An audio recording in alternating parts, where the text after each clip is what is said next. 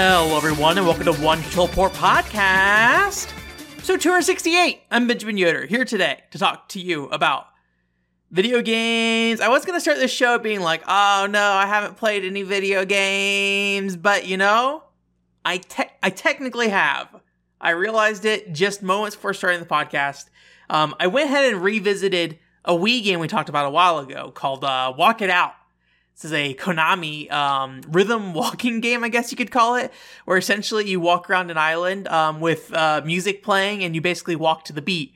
I think it, I think it's called like beat walk in Japan or not Japan, uh, uh, Europe or something like that. It's I think it's a Japanese developed game, but I don't think it actually came out in Japan. But um, yeah, it's it's it's okay. Um, I I've been playing it a, a little while. And basically, what you do is you you have an island, sort of like a Wuhu island, like a Wii Sports, something like that, and um, you basically have a bunch of paths on this island. You walk around it, and then so you have this uh top left corner of the screen. You have like this, I guess you'd call it rhythm tracker thing where basically it shows you know the rhythm of the song and you kind of step in line with that. You either use like a ddr pad a wii balance board or in my case i'm just using the wiimote and nunchuck and how that works is you just put the nunchuck in your pocket and it tracks that. And i'm guessing accuracy wise it's not super great but yeah. So i played about three days uh, probably at this point a couple months ago. Um, and so today or this this time i'm trying to play every day for the most part. Um, I don't know how long I'll plan to play Walk It Out. It's a game that seems like it's really intending for you to be there in the long run. Like, I, I guess the, the, the reason I say that is because when you walk and you step and you hit a, like in the rhythm of the song, you get points. And as you build those points, you can build out things on the island. So the, the island's completely basically you know, flat for the most part. There's some things here and there, but for the most part, it's a featureless island. And um, essentially, you go and you use your points to build things like apartment buildings, you know, create cars, uh, benches, potted plants, trees, lots and lots and lots and lots of trees, actually. And so you just walk around this island, and as you're walking, you can click on something with the Wii remote and then build it. But it takes a lot of points to build things. And um, even like in a single session, if I really focus in one area, you know, I don't come anywhere near close to finishing it. I think I was, I was going around the stadium, which had like basically a bunch of trees around it and I believe it took me two two full sessions to get all those trees created. So you can't adjust the um the uh, uh cost for them though. I'm on normal right now, but you can reduce it down to I think it's like a quarter of the points is the minimum. So if I get to the point where I'm like I'm kind of getting to the end of this game where I'm not interested in like walking around all that much in it anymore anymore um, i may consider reducing that point value just to try to build out as much of the island as possible because the the reality is is that eh, at least at the beginning it's very drab in a way that I think kind of hurts the game in some ways. I feel like there's just not enough progression happening, you know, day by day for the most part at the standard progression. But for now, I'm gonna stay at the standard progression, see how things go. Um, I built out a fountain, that's cool. Built the apartment complex I mentioned earlier, um, and then yeah, uh, those were kind of the two big things I built after, you know, basically essentially seven days worth of points, I think at this point.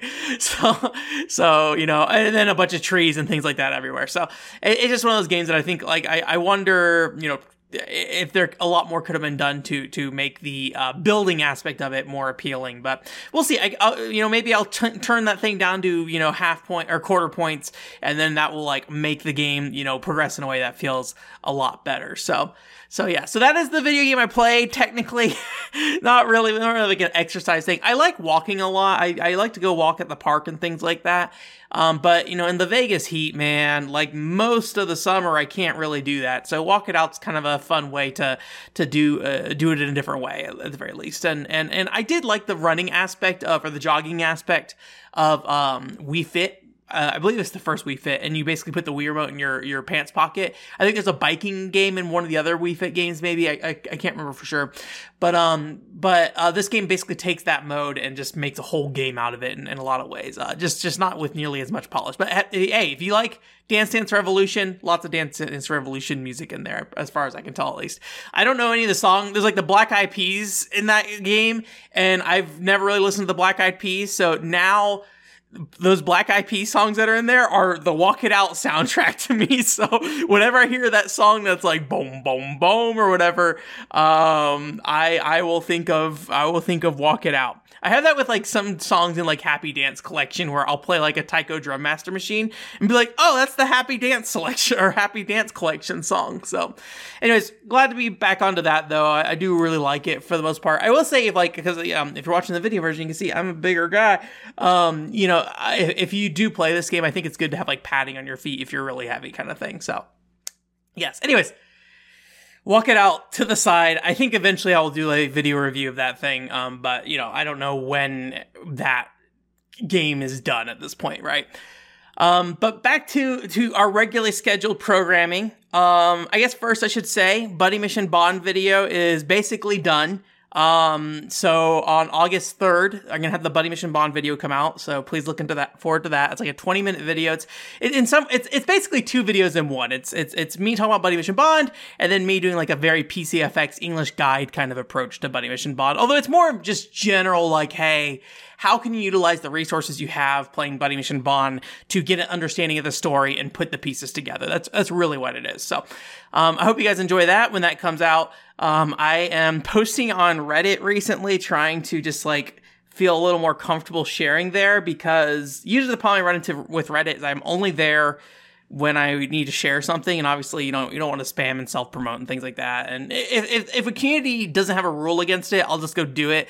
But if they if they do have a rule against it, I typically won't. But so I'm in the Nintendo Switch board, just posting there a little bit, just trying to give myself some cover. And I think once it's done, I'll probably won't stick around there. But we'll see. I don't know. It's it's fine. It's you know it's just very kind of straightforward Nintendo discussions and things like that for the most part. So, um, and then the week after that, August 10th, um, I have the Buddy Mission Bond Blu-ray and CD uh, box set uh, unboxing video that I uh, did for Patreon, but instead I'm going to make it for free. So it is a video that I'm like, hey guys, thanks for subscribing to the Patreon, but um, it is going to be freely available from the beginning. So um, again, those are kind of along with the Xenoblade video that went up last week. Those are kind of the uh, two videos I wanted to use as like a hey, here's the kind of content I'm making on Patreon.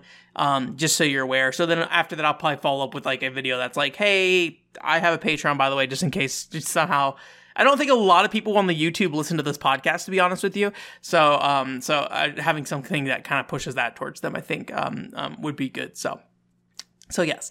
F- final. Oh, actually, two Buddy Mission Bond updates. One uh, beyond my video. One, um, there is an event that's coming up in I believe September um, so I think they're going to announce the details in August. I think I think they said August 4th. So I think like literally the day after my Buddy Mission Bond video goes up. Um, so I mean, I don't, I, am assuming that's another stage show similar to the Meteorite show that's going to be coming up. So that's pretty cool. Uh, I'll be looking forward to see what that is. Um, I need to double check. Like I could have sworn that that concert happened like at the end of last year and they have not like released anything for that as far as I can tell. So I might just have to look into it and see if there's like a way, you know, you can, you can stream it and then you know honestly i would i would like to capture it to make sure it's preserved in some way um if, if that is the case. So i probably should look into that at some point. But uh, also um speaking of wasting money on stuff i don't need uh, with the blu-ray box set uh the Buddy Mission Bond glasses. We talked about this. So this, these are rock glasses. So I assume for whiskey or wine or something like that, which I don't drink, so I will never use it for whiskey or or whatever. Scotch, um, alcohol. I can say alcohol things. Um, but there's the Buddy Mission Bond glasses. Uh, and I was talking about those a couple weeks because they were sold at the last event that happened, and um, they sold out. Uh, well, yeah, most of the event stuff, like they have a limited inventory, then they sell them out at that event, or they don't really sell them after the event. Um, however, with the with the handful of the merchandise, they're actually selling them at the online Koei Tecmo store now. And one of those things were the rock glasses. So where it was like selling for 107 or like 17,000, I think it would be 17,000 yen, um, which was like a hundred and you know before before the U.S. dollar got strong against the yen, like 170 bucks. Now probably closer to like 130 or something like that. Um, that was like the aftermarket price for them. Um, but straight from Koei Tecmo store, they came out to uh, 9,000 yen, which is closer to like 60 bucks. Uh, 65 bucks probably. So I did go ahead and buy them at that price. Uh, I have not got, I, I, I use Tenso for those kind of orders. So, Um, I, I have not seen what the shipping cost is going to be on those yet. Uh, it was five dollars or five hundred yen to actually ship it to Tenso, but um, yeah, what's actually going to end up, I don't know. I'm going to guess another forty to fifty bucks. That would be my my guess.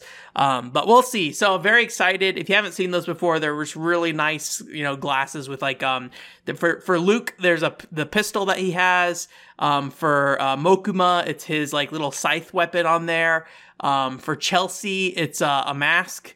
And then uh, for Aaron, I think for Aaron, it's his claw that he has um, I believe. So um, they're really nice looking, and I like cups because you know I can use cups pretty easily. I just won't be using them for alcohol, right?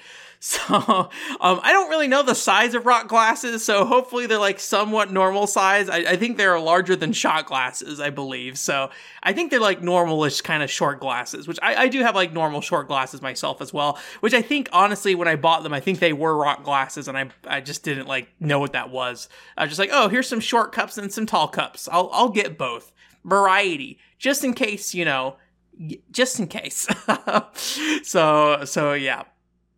So that is my Buddy Mission Bond spending too much money update. I've spent over $300 on Buddy Mission Bond at this point.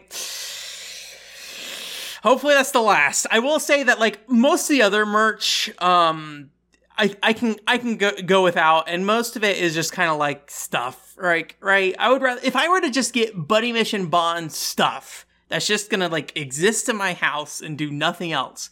I would much rather go for the um, you know, independent creators making stuff for that. Um, that would be my personal preference. So, but those glasses, man, those glasses. I have an Atoka doll glass too, but um, I don't put any liquid in that. Uh, it's kind of a weird glass. I think it's supposed to be like for like a small parfait. I think it's what it's supposed to be for. Um, and it has uh, I forget what's on there. I think it's Tear, the little like uh, mermaid girl in the Toka doll. Um, I seem to recall it maybe did not turn out super great. I haven't looked at it in a while. I should probably look at it. Um, but has I have a tier card in there right now from the uh, Atoka doll card thing. So, so yeah, there's actually an doll event that happened this weekend. I did not go. I was thinking about it. I probably should have gone, but with with the with the amount of money I spent on Buddy Mission Bond glasses, and then I also recently put an order in with Vink, I was like, I don't need to be spending more money right now. Hold hold on to more money spending. And they seem to be having those events every like two months or something like that. So, um, you know, I'm sure they will eventually will stop. but you know, I, I went pretty hard into the event last time. I actually had the feeling that like, hey, the events will probably be less often now that Atoka Doll has shut down. But it seems like they have only gotten more frequent. So, so yeah. Um, although if they, if anybody, if they ever sell those like um plush Atoka Doll dolls that that one guy or lady makes, I don't know if guy or lady, like that one person makes, I would be all on board of buying one of those. They're pricey, I will say that, but I think he takes them to Wonderfest, and I think last time um, when they took it to Wonderfest, they sold out like within two hours. And I was like, that's crazy. So, um, but yeah, I would love that. One day I would like to go to Wonderfest. That'd be that'd be kind of fun. So, yes, um, and then just a couple of updates on personal project stuff um, local recording update stuff with um with uh, the stream. So I talked about it pretty in depth last last week about like trying to get it so I can record local video while I was streaming. Tested it out with One Piece this week, seemed to work pretty well. I was a little scared at first because when I finished the stream, I saw the file was 13 gigabytes, but when I did the comparison to my other footage, um, that's actually about right for three hours of footage at 1080 60. So that that that evened out. So and I can compress that down if I need to as well, especially for something like One Piece where I probably won't won't make a video on it. I just need the footage available in case it comes up for any reason in the future. So uh, I'll probably compress that down and just leave it at that. Um, but yeah, that's very cool. The only thing I have left with that is you know getting the 3DS games to work as well, so I can do that, and DS games as well, so I can do the the, the raw capture of the game while I stream it as well. Um, actually, it, it's worth mentioning too. Um, I talked about One Piece during the, at the end of last stream last week. I was like, okay, we're gonna play one more session of One Piece and then take a break. I looked at the GameFAQs guide and it seems like we're maybe towards the end of that game. I was getting the feeling we were towards the end of that game, but you know, the How Long to Beat says it's a 30 hour video game. So I was like, okay, well, I'm gonna trust that. Um, but when I was looking at the guide, there's only three areas left in the guide and we're already halfway through that one of the those three areas. So um, we might just kind of feel it out at the end of the stream next week and figure out maybe we'll keep pushing on One Piece. Maybe that 30 hours is inaccurate. On howlongtobeat.com. It wouldn't be the first time I've had inaccurate number counts for those kind of games. Um, sometimes games are shorter, sometimes games are longer. It just depends on you know uh, how it goes. Like like I think uh, Crime Crackers. I thought that was going to be like a five to ten hour game. It ended up being like I don't remember how many hours, like twenty to twenty five or something like that. So so yeah. The other thing I did this week was I went ahead and uh, worked on some panels. So I'm going to try to submit panels to Sin City uh, and Sin City Anime here in Las Vegas. Um, that one's probably going to be focused on actually kind of just what we talked about a little bit, buying Dojin goods and stuff from Japan, and um, and also maybe like a little bit about interacting with you know the people you purchase from, and just making trying to make sure people don't like you know do anything bad in that regard. Um, and then the, the other one I was looking at was submitting to Kumoricon. And for the Kumoricon one, I figured I'd just take my um, collecting games on a budget video that I did and like the positivity of like collecting games um, and, and maybe doing something like that there. Uh, they seem to specifically have a section for submitting gaming panels. So I think I might do that. And that's up in Oregon. Um, I, it, it is a little bit of a shame because I, I believe the year I went to Kumoricon last, Portland Retro Game Expo and Kumoricon were back to back. So so I was able to just go up for like, you know, essentially a week and a half and, and, and just go to both. Um, but this one, I think they're like three weeks apart. So if I do get accepted, I will probably go up and I do plan to go to Portland Retro Game Expo as well. So I probably will be packed up in Oregon twice, uh, in the same month as time frame. Um, but that will be the current plan, uh, at the moment. So, so yes. Um, one thing I wanted to talk about before we get into Patreon and then switch over to news this week um, is that the, and this is technically news, but um, I think it's worth talking about. Uh, the 3DS and Wii U eShop are um, for real, for real, kind of shutting down on March 27th, 2023. Um, but I believe, cause, so, so there's been like multiple phases to this, but I believe previously you could not use your credit card to purchase points on the Wii U and 3DS eShop. Then there are other ways you can get points into the Wii U and 3DS eShop as of August 28th, I believe no method will let you get more points into those eShops. So you will have to essentially, you know, use the points that you already have there.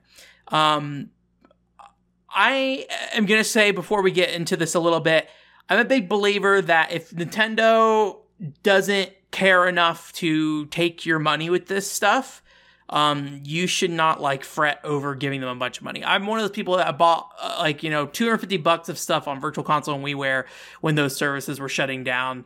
And um, I don't necessarily fully regret it, but it was a lot of like I just kind of realized how weird it was, just kind of like putting these weird like little like landmarks down, like I have digital rights to this game, I have digital rights to this game, I have digital rights to this game, and then being really unsure like how long I have digital rights to those games for.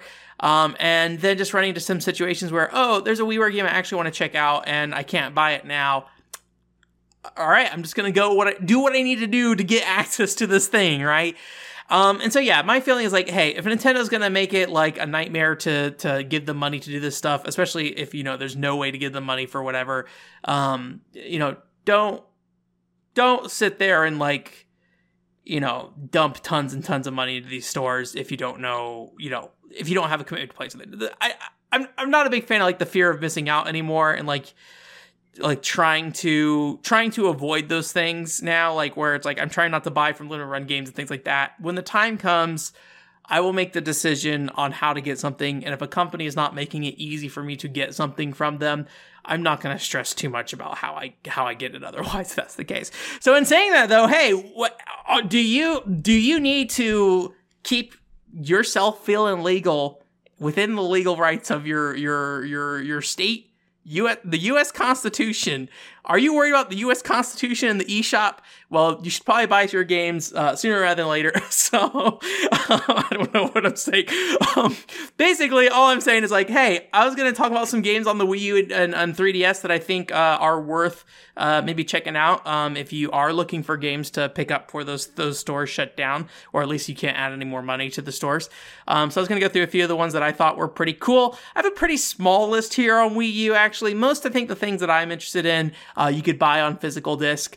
But uh, I'm a big fan of uh, Affordable Space Adventures on the Wii U. That's a really cool th- three player game where you basically are all in this like little ship together as you like dive around on this like planet, and each player controls a different part of the ship. So you have to like kind of coordinate and solve puzzles together, and things like that. I think it's a great local co op game, um, and and I highly recommend it. Although I feel like I feel like it's a better two player game than it is a three player game. I remember the third player just kind of really didn't have as nearly as much to do, so they just kind of were like hanging around. But the two players I think is a great way to, to, to play that game. So highly recommend that game. And then uh, the only other game in, in, its entirety that I would recommend is I think that the Wii U is a great place to play Yoshi Touch and Go. Honestly, um, I, you know I think that's a great price point for a game like Yoshi Touch and Go. Like I think it's like you know five to ten bucks somewhere within that range. That's probably the price Yoshi Touch and Go needed to be in the first place.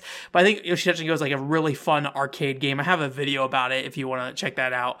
Um, but uh, I just think it's like a really fun, uh, like arcade game that you can kind of play over and over and over again. And and I don't know if Nintendo's going to re-release that thing ever again in the future. So, and then if you're ever planning to play planning to play Xenoblade Chronicles X, go download the um the four uh sets of files for Xenoblade Chronicles X. I don't think you need to own Xenoblade Chronicles X to download them, but basically they have four sets of files that you can download, and then those will make loading faster because it reads it off the hard drive. Now, you, I would say those those files will fill your drive. If not, they may not even fit entirely on the internal drive of the the Wii U.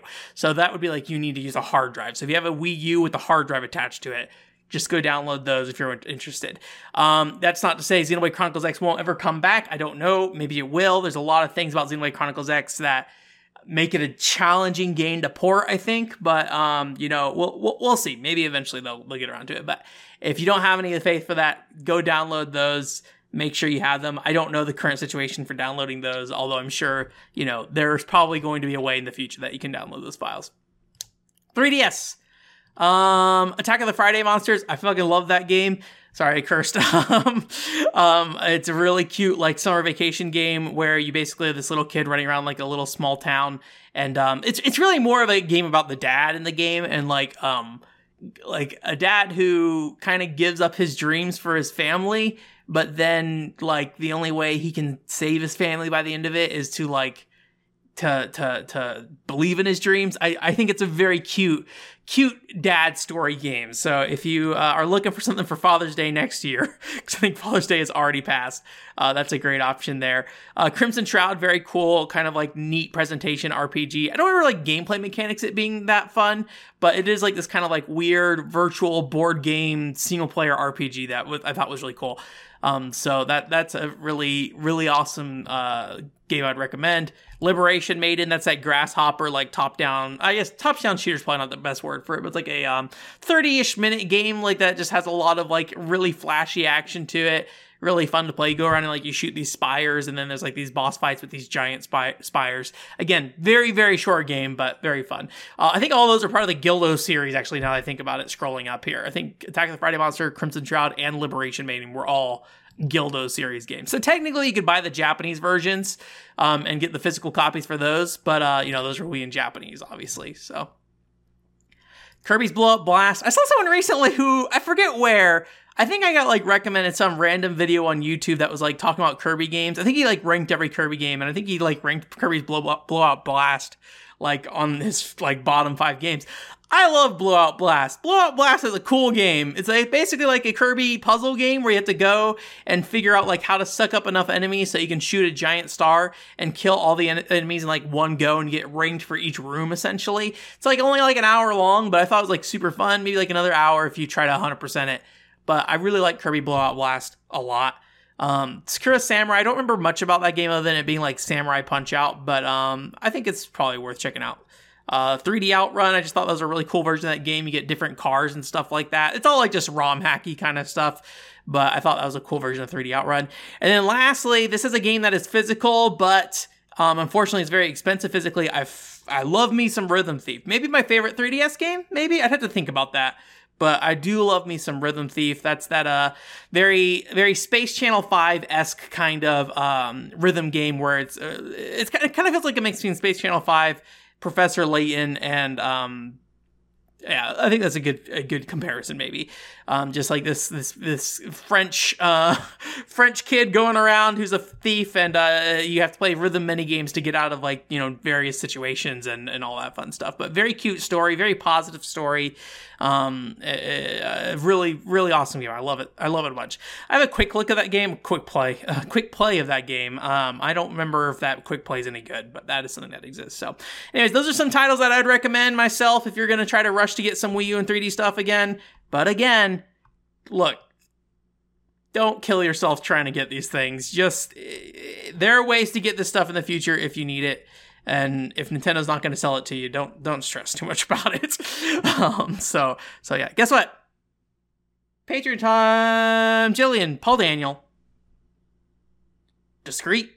Thank you so much. I had to think about that last one for a second discreet. You, you've been the longest one but i always forget despite you, your name giving me the longest the hardest time. Because i'm like is it because i'm like discreet is it like actually discreet or is it like does does does patreon call him discreet because he said i want to be anonymous. So so yeah. Um, but yeah, hey, do you know with Patreon you can get bonus content? I basically have a two week cycle where I do a video on the main channel, then a video on the um the uh, Patreon channel back and forth every week essentially. So, you know, you get a video every two weeks on the main channel, a video every two weeks on the Patreon, basically, is how that works. Um, so, so yeah, um, for $5, you can get that bonus content level, get those bonus videos. I believe this week is the Game Boy Advance AC adapter unboxing and testing. That's essentially where I have the little um it's it's actually for the original Game Boy Advance, not the SP. It's a little like back plate that goes on. It's an official Nintendo um um um accessory. It's a backplate that goes on. You plug it in there. You plug it into a wall. You can play your Game Boy Advance as long as you're connected to a wall. Um, big reason I use that is to use it with my Game Boy players. If you want to see me test that out, see what that's like, that's a video for you there. Um, if you are at the $5 level, um, you can also ask a Patreon question, although there's also a $3 level that you can do this too. Um, and essentially, um, you know, we basically on Mondays, I post up a, a post on the Patreon that's like, hey, what's a question you'd like me to answer during this week's podcast? Jillian has forever provided plenty of questions for us to answer for this. Um, so this week's question is, what are some video game characters you really like that you never see anyone else talk about? Um, and so I did a little thinking on this one because my initial gut reaction was, let's talk about characters from games nobody ever talks about. But I, I, that's not really the question, right? The, the question is characters you don't really hear anyone talk about. So I decided to include games that are somewhat popular to some degree, but yeah, just characters that I that I haven't really heard about. And I I had a lot. I'll be honest with you. Um, I'm gonna keep it to three as like in depth, and then we're just gonna kind of go through a quick shot list here of some other ones. Um, the first one here and I'm gonna probably do a really bad job of pronouncing this, is uh, Eva Del Demel Um, this is a secondary character in Panzer Dragoon Orta. And if you watch my Panzer Dragoon Orta video, you probably know who I'm talking about. Um, this is a child soldier who um you get to play as him after you like unlock his special mode. And you just like it's a very like weird mode initially when you first start it because you're just like a little kid at like a military base and you're like on this little bike, like like flying a bike. You just do like little tests and things like that.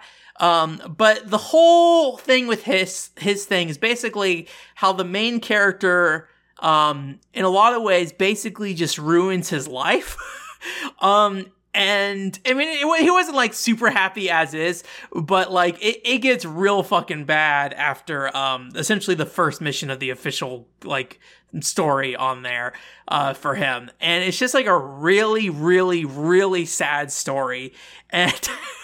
and I don't want to go like too into detail on it, but you know, essentially his whole thing is that like he has this dad that's in the like in the military and he doesn't really understand why his dad is so focused on work. So he's like, he thinks his dad like kind of hates him, even though his dad is like in the military trying his best so he can essentially help keep his kid alive because this kid, this kid is very sick or whatever. Um, if, if I recall correctly, actually, I think he only joins the military after, after the first mission or whatever. So, um, and so essentially this kid ends up on these like missions with, with all these other kids and then they all like get blown up and stuff and it's like really depressing.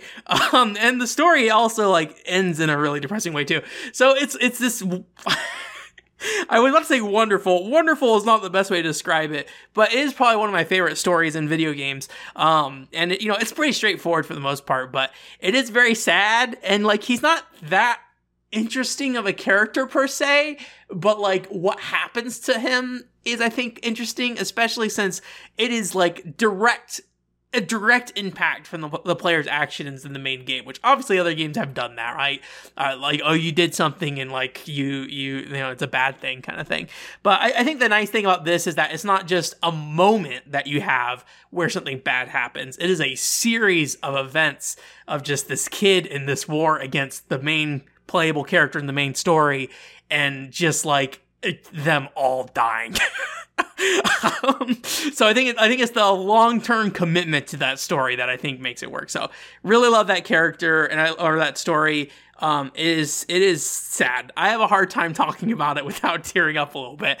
Um, anyway, so that's one. Uh, Ganz from Radiata Stories. I love Ganz. He's just like this kind of pudgy knight in that game and he just has like a really positive personality but he's also like very self-critical. And so it's always this kind of like back and forth of him just being like projecting confidence but very clearly not not really having the confidence. He's like he's he's he's confident because he needs to be a leader. Um and and so but he's not necessarily like leadership material, but he like he's there because he needs to be in some ways.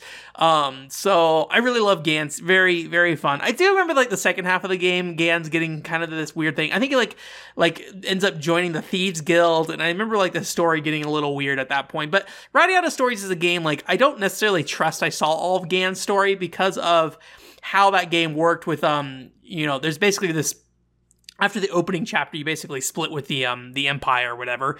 And um and uh, th- from there you can basically partner up with i think it's like 60 plus characters. And so you know each of those characters have their own little storylines and things like that. And so I, Ganz might be wrapped up in some of that. And i know for sure i did not get like all those storylines in that game so. But i love Ganz. Um, and the last one here is carrie fernandez from um, castlevania 64 um, which I, there are Carrie Fernandez fans out there, I will say for sure. Um, but I do think like when I when I see Carrie Fernandez, um, what I like a lot about her is um, I do like the kind of like adoption story with her, where she's not like um you know she's adopted right? And so she does she didn't have her real mother. And then like the main antagonist for her is like this um this lady who essentially sacrificed all her children for power kind of thing. Um so so i i like that dynamic a lot and i like carrie fernandez's story a lot um in that game. And i i have a soft spot for adoption stories for some reason. I don't know why. Um like gun gun pixies had a very similar thing where like they they had to kind of ask the question of like, hey, we have this sister who isn't really our sister, and then like trying to navigate that and, and it, it's complicated. Gun Gun Pixies is not complicated, but I'd have to get into the storyline of what Gun Gun Pixies is, which is a whole other thing. Tiny alien girls running around and shooting women in legs is what that game is. But there's a very cute story about sisters and things like that in that game that I really enjoyed. So, uh, anyways, here, here's some uh, quick shots of random other characters. Haken Browning for Super Robot Taisen, OG Saga Endless Frontier. I love that man. I, for some reason, really like like womanizers in games. I don't know why. I like Thancred. I like Mokuma from Buddy Mission Bond. Um, uncle Russ from uh, Wave Race Blue Storm. That's uh, Ricky Winterborn's uncle. Um, he is the announcer for so in Wave Race Blue Storm. Every character has their own narr, or I guess you'd say like um I don't know, like like person on the microphone assisting them, and he's like, "Hey, left turn coming. Hey, right turn coming. Oh, you got a turbo kid." Ninety nine percent of the time, it's just him saying, "You got a turbo kid." I liked Uncle Russ for some reason. I don't know. He always stuck with me. His voice stuck with me. I I think he's like a nice voice. Is the thing. He's like, "Hey, kid." He sounds like he sounds like Uncle Russ is gonna take you to TGI Fridays, and you're gonna be very excited about it. um, I like Cesar from Dragon Quest Heroes 2. He's just like the hot-headed, stupid guy, but he's like the prince of a kingdom. I love the opening scene with Cesar where he's just like, a fucking dumbass. I cursed twice again this podcast. I try not to curse at the podcast. I don't have to mark it as explicit, but I'm not bleeping it out, so it's explicit this week. Um, but Cesar, he's just like a stupid idiot who's like, he gets like one piece of evidence that he's like, oh, somebody murdered my father, like in this, this like very clearly set up piece of evidence, and he's like starts a war over it, and then he like figures it out. he's just like, oh, you guys should just like cut my head off and kill me. I don't know. I like Cesar. He's just kind of a dumbass. Uh, he he he's one of those characters that like consistently gets like um uh confused throughout the whole game and just like will frequently I don't know if he ever fully turns on you, but he will blame people nonstop for things, even though he has time and time again been proven that his uh detective skills are not particularly great.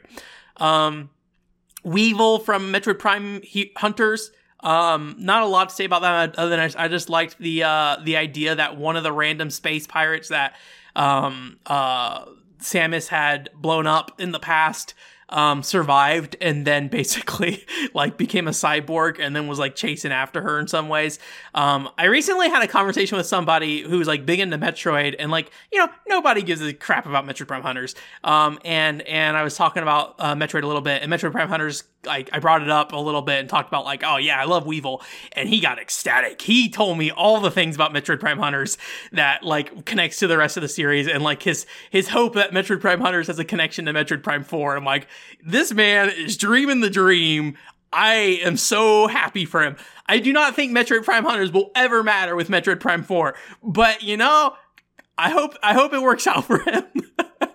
uh Homura from Toukiden 2, he's one of the guys in that game. I like his story about like basically his childhood friend who dies and him being haunted by a spirit that um embod or like I don't know if he like really is the spirit, but he like he has the memories of the childhood friend and he like stalks him. It's it's really good. Uh and then Corona from Doraemon, there's not a lot to say about her. She's just like a little little princess from the like Doraemon uh, or the, the I forget what the kingdom is. It's like some kingdom, little princess, like a blue hair and a ponytail, and um, I just like her character design a lot. So, and uh, I went and bought the manual and strategy guide just to basically scan like the three pieces of art for her that is available. Although she's also she is in the manga that's included in the strategy guide as well. So that's the other thing. So, anyways, there you go. List of characters. I feel like we just listen off stuff fast at the beginning of this podcast. So, anyways, beginning of this podcast, we're already like 30 minutes in. Thank you again so much for the Patreon. I appreciate it. Like I said, GBA videos coming up, GBA AC adapter videos coming up, so please look forward to that. I'm sure I'll probably bring the Buddy Mission Bond glasses on there at some point as well. And I don't know what we'll show. I'll be like, look, cups. but that's that's about the quality of the content on the Patreon. It's like, look, I got thing. so so yeah. It's news time.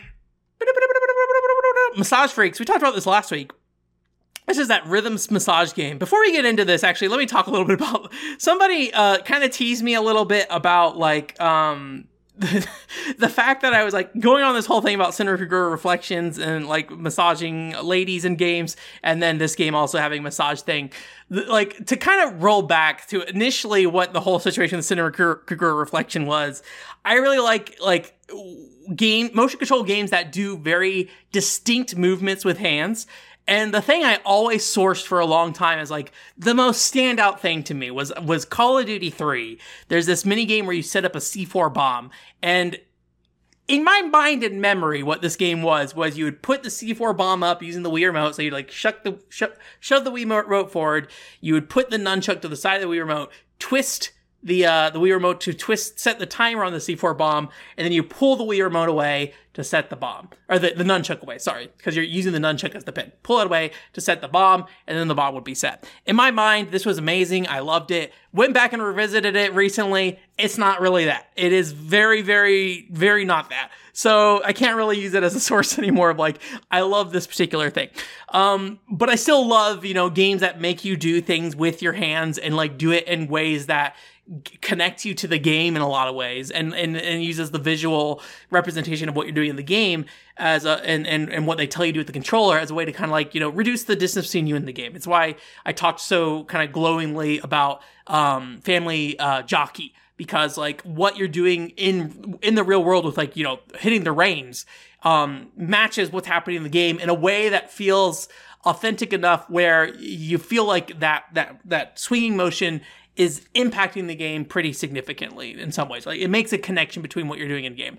My my least favorite Wii games are ones that just do emotion just to do emotion and they don't make any sense. So Anyway, so so Kagura Reflections had that thing where you like rub the palms of their hands, things like that. So it's out of this whole thing. It's not because I'm like it's not because I'm like, I really just want to massage ladies in a video game format. Although I made a joke. My friend was like, Are you going to try weed at some point in your life? And I was like, If you make a game, an anime game about smoking weed and you can use the Joy-Con to smoke a blunt, yeah, man, I would do that in video game form, but I'm not going to smoke weed anytime soon. Sorry long long rant. Sorry massage freaks. It was delayed.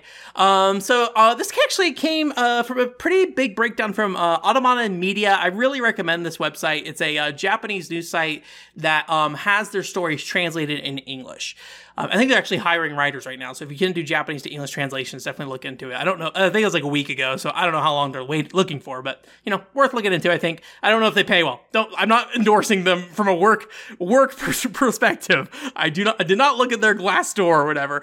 Um, but anyways, uh, so they uh, went ahead and did a, an article about this because there's actually apparently some pushback on in some Japanese internet circles. I didn't really see exactly where and like how vocal this was. But basically, you know, the game is very heavily, you know, focused on sexual content. I would say, personally, even seeing the imagery on Nintendo's website, I was very surprised. There are full, you know, panty shots and things like that. Um, and it is very explicit in that regard. You know, obviously, you don't see any full nudity, but you you do see these very erotic scenes. And I think Nintendo of America or, or ESRB rated the game like 13 for teen or whatever. So like maybe it's not so bad, but the pictures look very very suggestive. Um, but hey, you know, I, I don't know.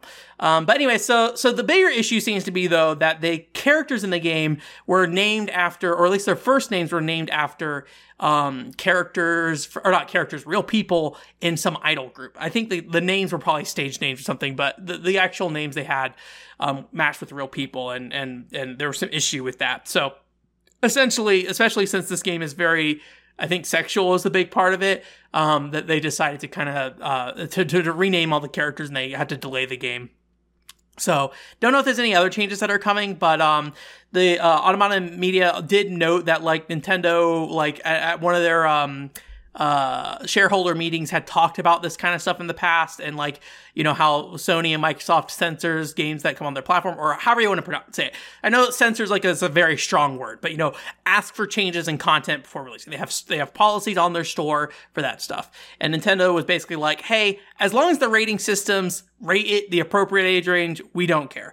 And that seems to be kind of the thing that that that people seem to be leaning on when talking about how you know Nintendo's listing erotic material like this on their their store. They are getting age ratings. Teen seems low again for me, but you know ESRB probably knows better than me what fits whatever guidelines they're doing. So anyways, that was kind of an interesting story, though. I thought it was worth worth worth mentioning. I'll be curious to see. I know their the uh, Qureate is the developer name, or I don't know if I'm pronouncing that right, but they've done some other games. They had a couple games that had to get re-released on the store, I think, like that as well at some point to make some changes. So this isn't new for them. This seems to be an ongoing thing for them. But you know, when you're making super erotic games and things like that, you know, probably this stuff's gonna happen. So. New video game from Studio Saizensen. I think that's how you pronounce that. That's the Umihara Kawase developers. They're making a new arcade game. I guess you could call it like reverse Umihara Kawase. Um, essentially, you are this girl. I think her name's like Milk Chan. Yeah, Punch and Jump Milk Chan is the game's name. Um, and it is a uh, basically it looks like a lot like a Umihara Kawase game of there's a bunch of floating platforms with like little monsters going around. Um, but instead of like hooking the walls and pulling yourself with a fishing lure or something like that and like using that as like a physics thing where you can kind of fling yourself around. In this case um milk chan punches the ground or punches the surface that that you point the the lure at or whatever. It's not really a lure, it's like a spring arm or something like that. And so you can use that to basically shoot yourself up in the air and you can continue to use that punch throughout the air. You know, like you don't you can't do it only or it's not like one of those things where it's like you can only do it on one jump or something like that. You can continue to ricochet yourself up. Um, and it, it, it, looks like it has pretty long levels vertically. I'm kind of curious if they looked at games like um, there's like some night game I always see like VTubers playing where they're like jumping up and they go from screen to screen. But at the end of the trailer, they have her fall like a really long way down. So I'm curious if they took some inspiration from that of just like, hey, we're gonna have this really long. Getting over it's actually a great example as well where you, you can fall a long way down. So I wonder if that's something that that it seems a bit more acceptable. I'm saying this completely out of my butt, so don't don't take that as me saying like 100% they took from this. Just I, am curious because I've seen that, that kind of thing more recently. Maybe Umihara Kawase games have some kind of long term thing of this. And also, we've only seen a little bit of footage of this, so it's not like it's a guarantee like every stage is like this. So, um, it has kind of like a Mario Maker comment style system on it, where it seems like where characters or people will leave comments on the page, um, and then um, you don't you can't die in it, but there's a timer, so you have to get up at the certain point. Um, I think I mentioned at the start, it's arcade only for some reason right now. Um, they don't think they've mentioned any of any mention of it coming to PC or anything like that yet. Um, but it does support saving, so you can use the I think they're all I Aime cards. Is that Sega's cards? I can't remember. I think it's a Sega card. Um, but you can use those cards to save your progress in the game and come back. So, um, for all you fans living in Japan, there you go. Punch, Punch and Jump Milk Chan. That's the name. so, uh, Square Enix had a blog post that gave a pretty deep I don't know if deep is the right word. They, they, they, give a text description of what the gameplay is in Dragon Quest Treasures. Um, this is a game that I have had a lot of interest in. I think at the Nintendo Direct there was a trailer for it, uh, the third party Direct, I believe. Um, and uh, the thing that I kind of t- came away from the Direct was was like, okay, you have like a party of monsters. They seem to fight with you. That's kind of the big thing. Um, but with this this um, uh, breakdown did was talk more about uh, finding treasure. So treasures, you know, kind of the point of the game is to go search out for treasure. And what seems like a fairly open world environment. It's hard to say how big the environments are, but it seems fairly open world. And so the monsters basically all have like their own traversal skills for getting around the environment. So like the bats can fly you around, the knights like you can like you can like ride on top of the knights. I don't know what that does for you, but you can do that. So it seems like that's kind of the focus is like, hey, these monsters have traversal skills. They have health bars too, so it seems like they can dive through combat or something like that, and then you won't have them anymore. Um, and then once you get to an area that you detect treasure, you can go into like a treasure mode or treasure view mode or something like that. Um, and all three of your monsters will basically um, like provide a hint of where that that treasure is and it seems to be mostly visual so like have each monster you'll see a first person perspective of them looking at the treasure and it's kind of neat because it does show like like there's like the night guy that's like kind of a fairly common Dragon Quest monster or whatever, and like it has all the like gradings and things like that. So so they took the time to like you know make custom views for these characters, which I appreciate. Um, and essentially you have those three pictures, and you use those to basically pinpoint where the treasure's at, and then go to that point and then select the treasure. I don't know if you have to like get it right the first time or if there's like a rating system or something like that, but you know it, it seems like it's that's that's kind of the intention for that. So um, it reminds me a lot of like the treasure maps in games that show you like a screenshot of an area and then like or like a graphic and you have to like determine where it's at. But in this case, you have three different ones and they're like generated from where the monsters are standing and things like that, rather than you know just something some puzzle you, you were handed to you. So I think I'm really excited for this game. Still, I, I think it just looks like a really neat thing. I will probably never play Dragon Quest XI, which I think is this game is a spin off of. But as long as like the main story is fine. But Dragon Quest games, like Dragon Quest games, feel like you know uh, the story doesn't always need to be good. It just needs to be like in the Dragon Quest style. You know, Dragon Quest like presentation, storytelling, voice acting, all that stuff just like I think hits really well and and I think can cover up you know in my eyes what it, were usually more simple stories honestly. Um, you know I'm not a big Dragon Quest fan. I've only played for mainline Dragon Quest Dragon Quest 8 so you know I I do not have the expertise to say that for sure but but yeah Level 5 is still alive, although we talked about Level 5 like last week or two weeks ago or something like that. We talked about their uh, mech game that's going free to play. Um, but they finally talked about Inazuma 11 again. This is a DS and 3DS uh, soccer game series that got really popular in Japan. Um, I think they tried to localize at least a couple of them. I don't think they all made it over here, but I think they tried. Um, and they basically said they changed the, the, name of the game from Great Road of Heroes to Victory Heroes. I won't go into the details of like the story changes they were talking about because like I don't know, and nor do I care. Um, basically, they're like, oh, we we restructured how we're going to tell the story is, is is, is how it goes. Um, but the big thing that kind of seemed to be the the the reason they're giving as why this game is taking so long is um, trying to figure out the control scheme for this game, um, which I think they made some like really interesting points here that like, hey, the Inazuma 11 series has always been on the DS and 3DS. And so they used the touchscreen, right? Um, and so they they liked that from like a simplified soccer kind of experience, kind of thing. And it sounds like when they're trying to bring the game over to Switch, because you know they have to account for people who aren't playing on touch screens, um, they ended up just like making a normal soccer game and that was not very accessible and they did not like that. Um, so the, the thing that was unclear about this um, article, I think Gematsu translated it. Yeah, Gematsu was the translator for it. Um, and I don't know if it's a problem with the, the translation or if it's like a problem with the original text, but like they didn't really seem to go into details of like what they decided to do. They basically just said like, oh, we have the stylus mode in there if you play portably. And then they don't really talk about like what you do on console. So I don't know if they just never figured that out or if like they just went with the, hey, you're just going to play normal soccer video game when you have the system docked or something like that. Um, but that was like an interesting like point I didn't think about with Inazuma and like other DS franchises that had to get brought forward. Um, but yeah, I, have never played those games, so I have no idea like how baked in the touchscreen was to that experience. But I can definitely understand.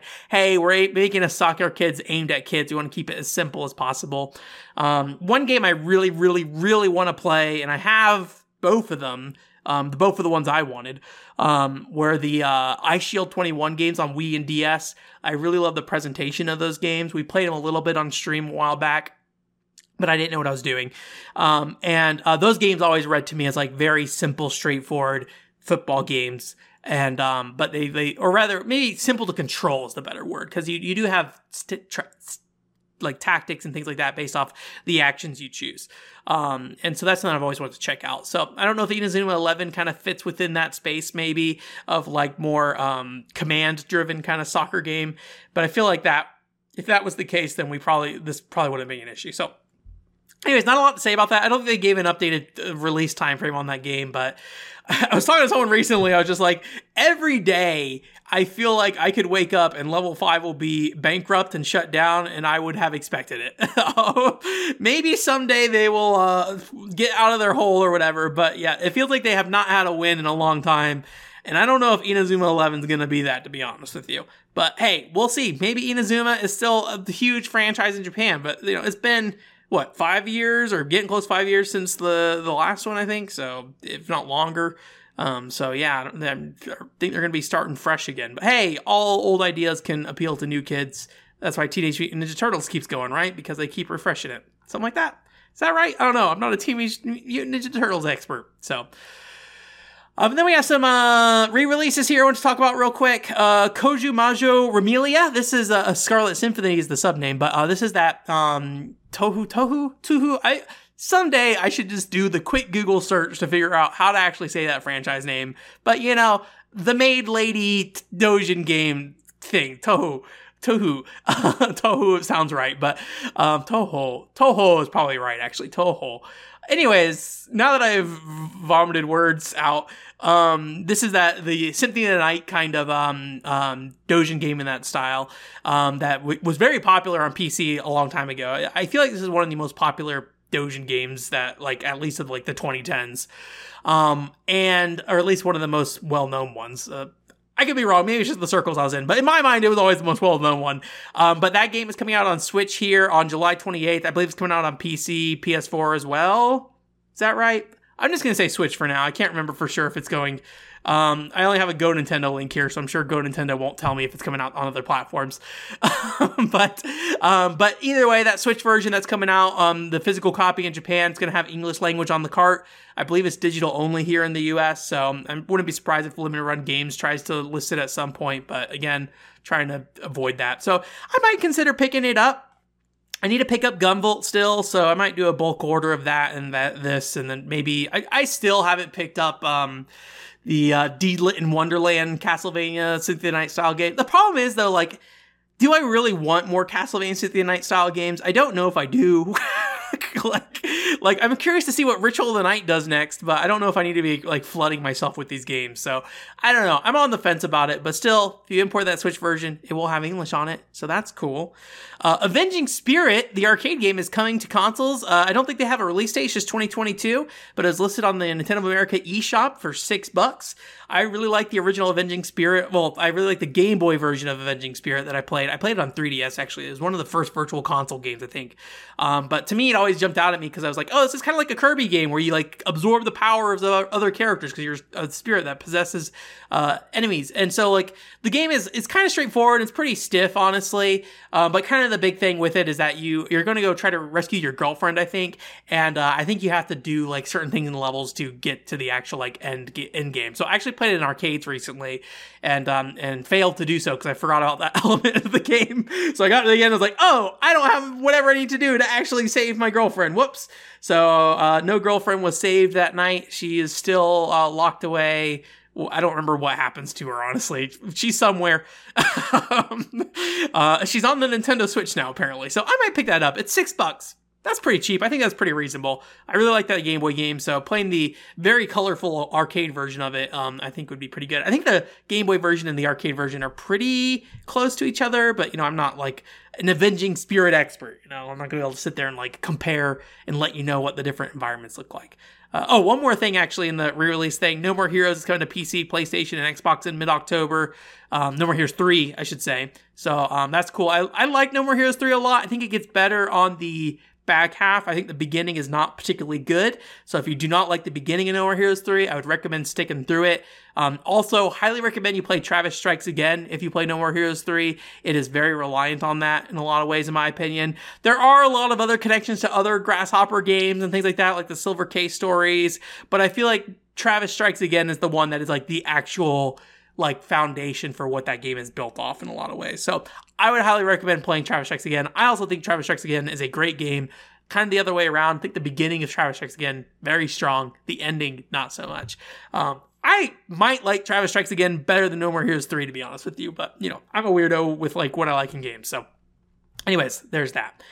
And then the last news story here is that I think it's like the 30th anniversary of Final Fantasy X. Is that right? That doesn't seem right. 20th anniversary? That seems maybe right. I don't know. Numbers. It's an anniversary. Final Fantasy is an old game, and anniversaries are happening for it. um, um, I don't remember the rest of the details of what's going on. I don't remember if they were announced anything, but the only thing that stood out to me was that they're doing a Final Fantasy X Kabuki show. And I was like, that sounds great. I would love to see a Final Fantasy X Kabuki show and see what that's like. Unfortunately, I highly doubt I will be able to. It happens in spring next year, and uh, you know I don't know the situation in Japan, but I do not get the impression that Japan is going to be happy to let foreigners roam around uh, as a as a holiday, you know, versus you know uh, the you know if you actually work there, something like that, um, anytime soon. I would love to see that though. I really wanted to see a Kabuki show when I was in Japan. And all this comes out of Kabuki Warriors. I really like Kabuki Warriors on the Xbox, and I just like fell in love with the look of that game in a lot of ways, and just like the presentation, like the the, the general um, ideas behind that game. And and I went and watched some like Kabuki stuff online. It's like this this I, I love like old stage plays and things like that, and like overacting, and, and Kabuki feels like it fits that. Um, and so I, I really wanted to go to a Kabuki show someday it would been it would be fun to go to a Final Fantasy X Kabuki show because I would be really curious to see what that w- would end up being. So, anyways, that's what we'll end it on. Cool Kabuki stuff. This is an explicit podcast this week. Cool kabuki shit. No. um, anyways, uh, very cool though. Very, very interested. And hopefully, I don't know like if kabuki shows get released online anyway, or like if you can buy like a Blu-ray or DVD of it. But if Final Fantasy X Kabuki gets released some way, I, I may watch that. I may give that a watch, even without English. I know what's going on with Final Fantasy X. Your dad. Your dad hates you. Anyways, that's it for this week. Thanks for coming. OneControllerPort.com is the website. As I mentioned, this week we got the Patreon video going up, looking at that Game Boy Advance AC adapter. So if you're at the $5 level on Patreon, you'll be able to see that. I'm still trying to update the website so the Patreon content is a little more um, visible there. So uh, please, please look forward to that. That's, I guess it's just a website update. I, I imagine I'm the one using the website the most. um, um, anyways, so there's that. Um, we are going to be streaming more One Piece this week at 7 p.m. Pacific time, and then uh, the week after that, or after this week, is the Buddy Mission Bond video on August 3rd. So please look forward to that. Xenoblade Chronicles 3 comes out on the 29th this week. I think I have it on day one shipping, and I plan to probably put a lot of time into that this weekend, hopefully. So, looking forward to that. Um, hopefully, I will come out positively. I'm always anxious about Xenoblade games and Monolith Soft games in general. Um, most of the time, they deliver for me. So, I think we'll have a pretty positive conversation about that game, although I'm sure I'll be very critical of it in a lot of ways too. Um, especially, I think world design is my biggest concern right now because I just don't have confidence that they figured out how to make the world of Xenoblade work again. So it's, it's a complicated conversation. I, have mentioned it when I think in the Torna the Golden Country video, I mentioned like I think the world design in Xenoblade Chronicles 2 is just not quite where it needs to be. Torna the Golden Country, I think, nails it down almost perfectly again. Xenoblade Chronicles 1, I think, nails it down almost perfectly. So, um, or I feel like Xenoblade Chronicles 2 and Xenoblade Chronicles X, well, let's not get into X. X is kind of a different thing. We're not talking about Xenoblade right now. I'm leaving you guys. Um, if you want to listen to this Patreon or this podcast on uh, on audio through your podcast platforms, it should be available on the majority of them. So if you search One Control Port there, you can do that. Um, and then also, if you want to see my face when I talk to you, and like my nose was running a little bit during this podcast, um, you can do that on YouTube on the uh, the the YouTube One Control Port. You can do that. Otherwise, I think I'll leave it at that this week. I've been trying to update the playlist and stuff on the YouTube, so if you haven't been there in a long time and you're curious about some particular topic or particular, you know, type of videos, you know, and you and you had trouble finding them in the past, you should be able to be more easily find them today. So please, please go and take a look. Otherwise, I hope you guys have a great week. Bye.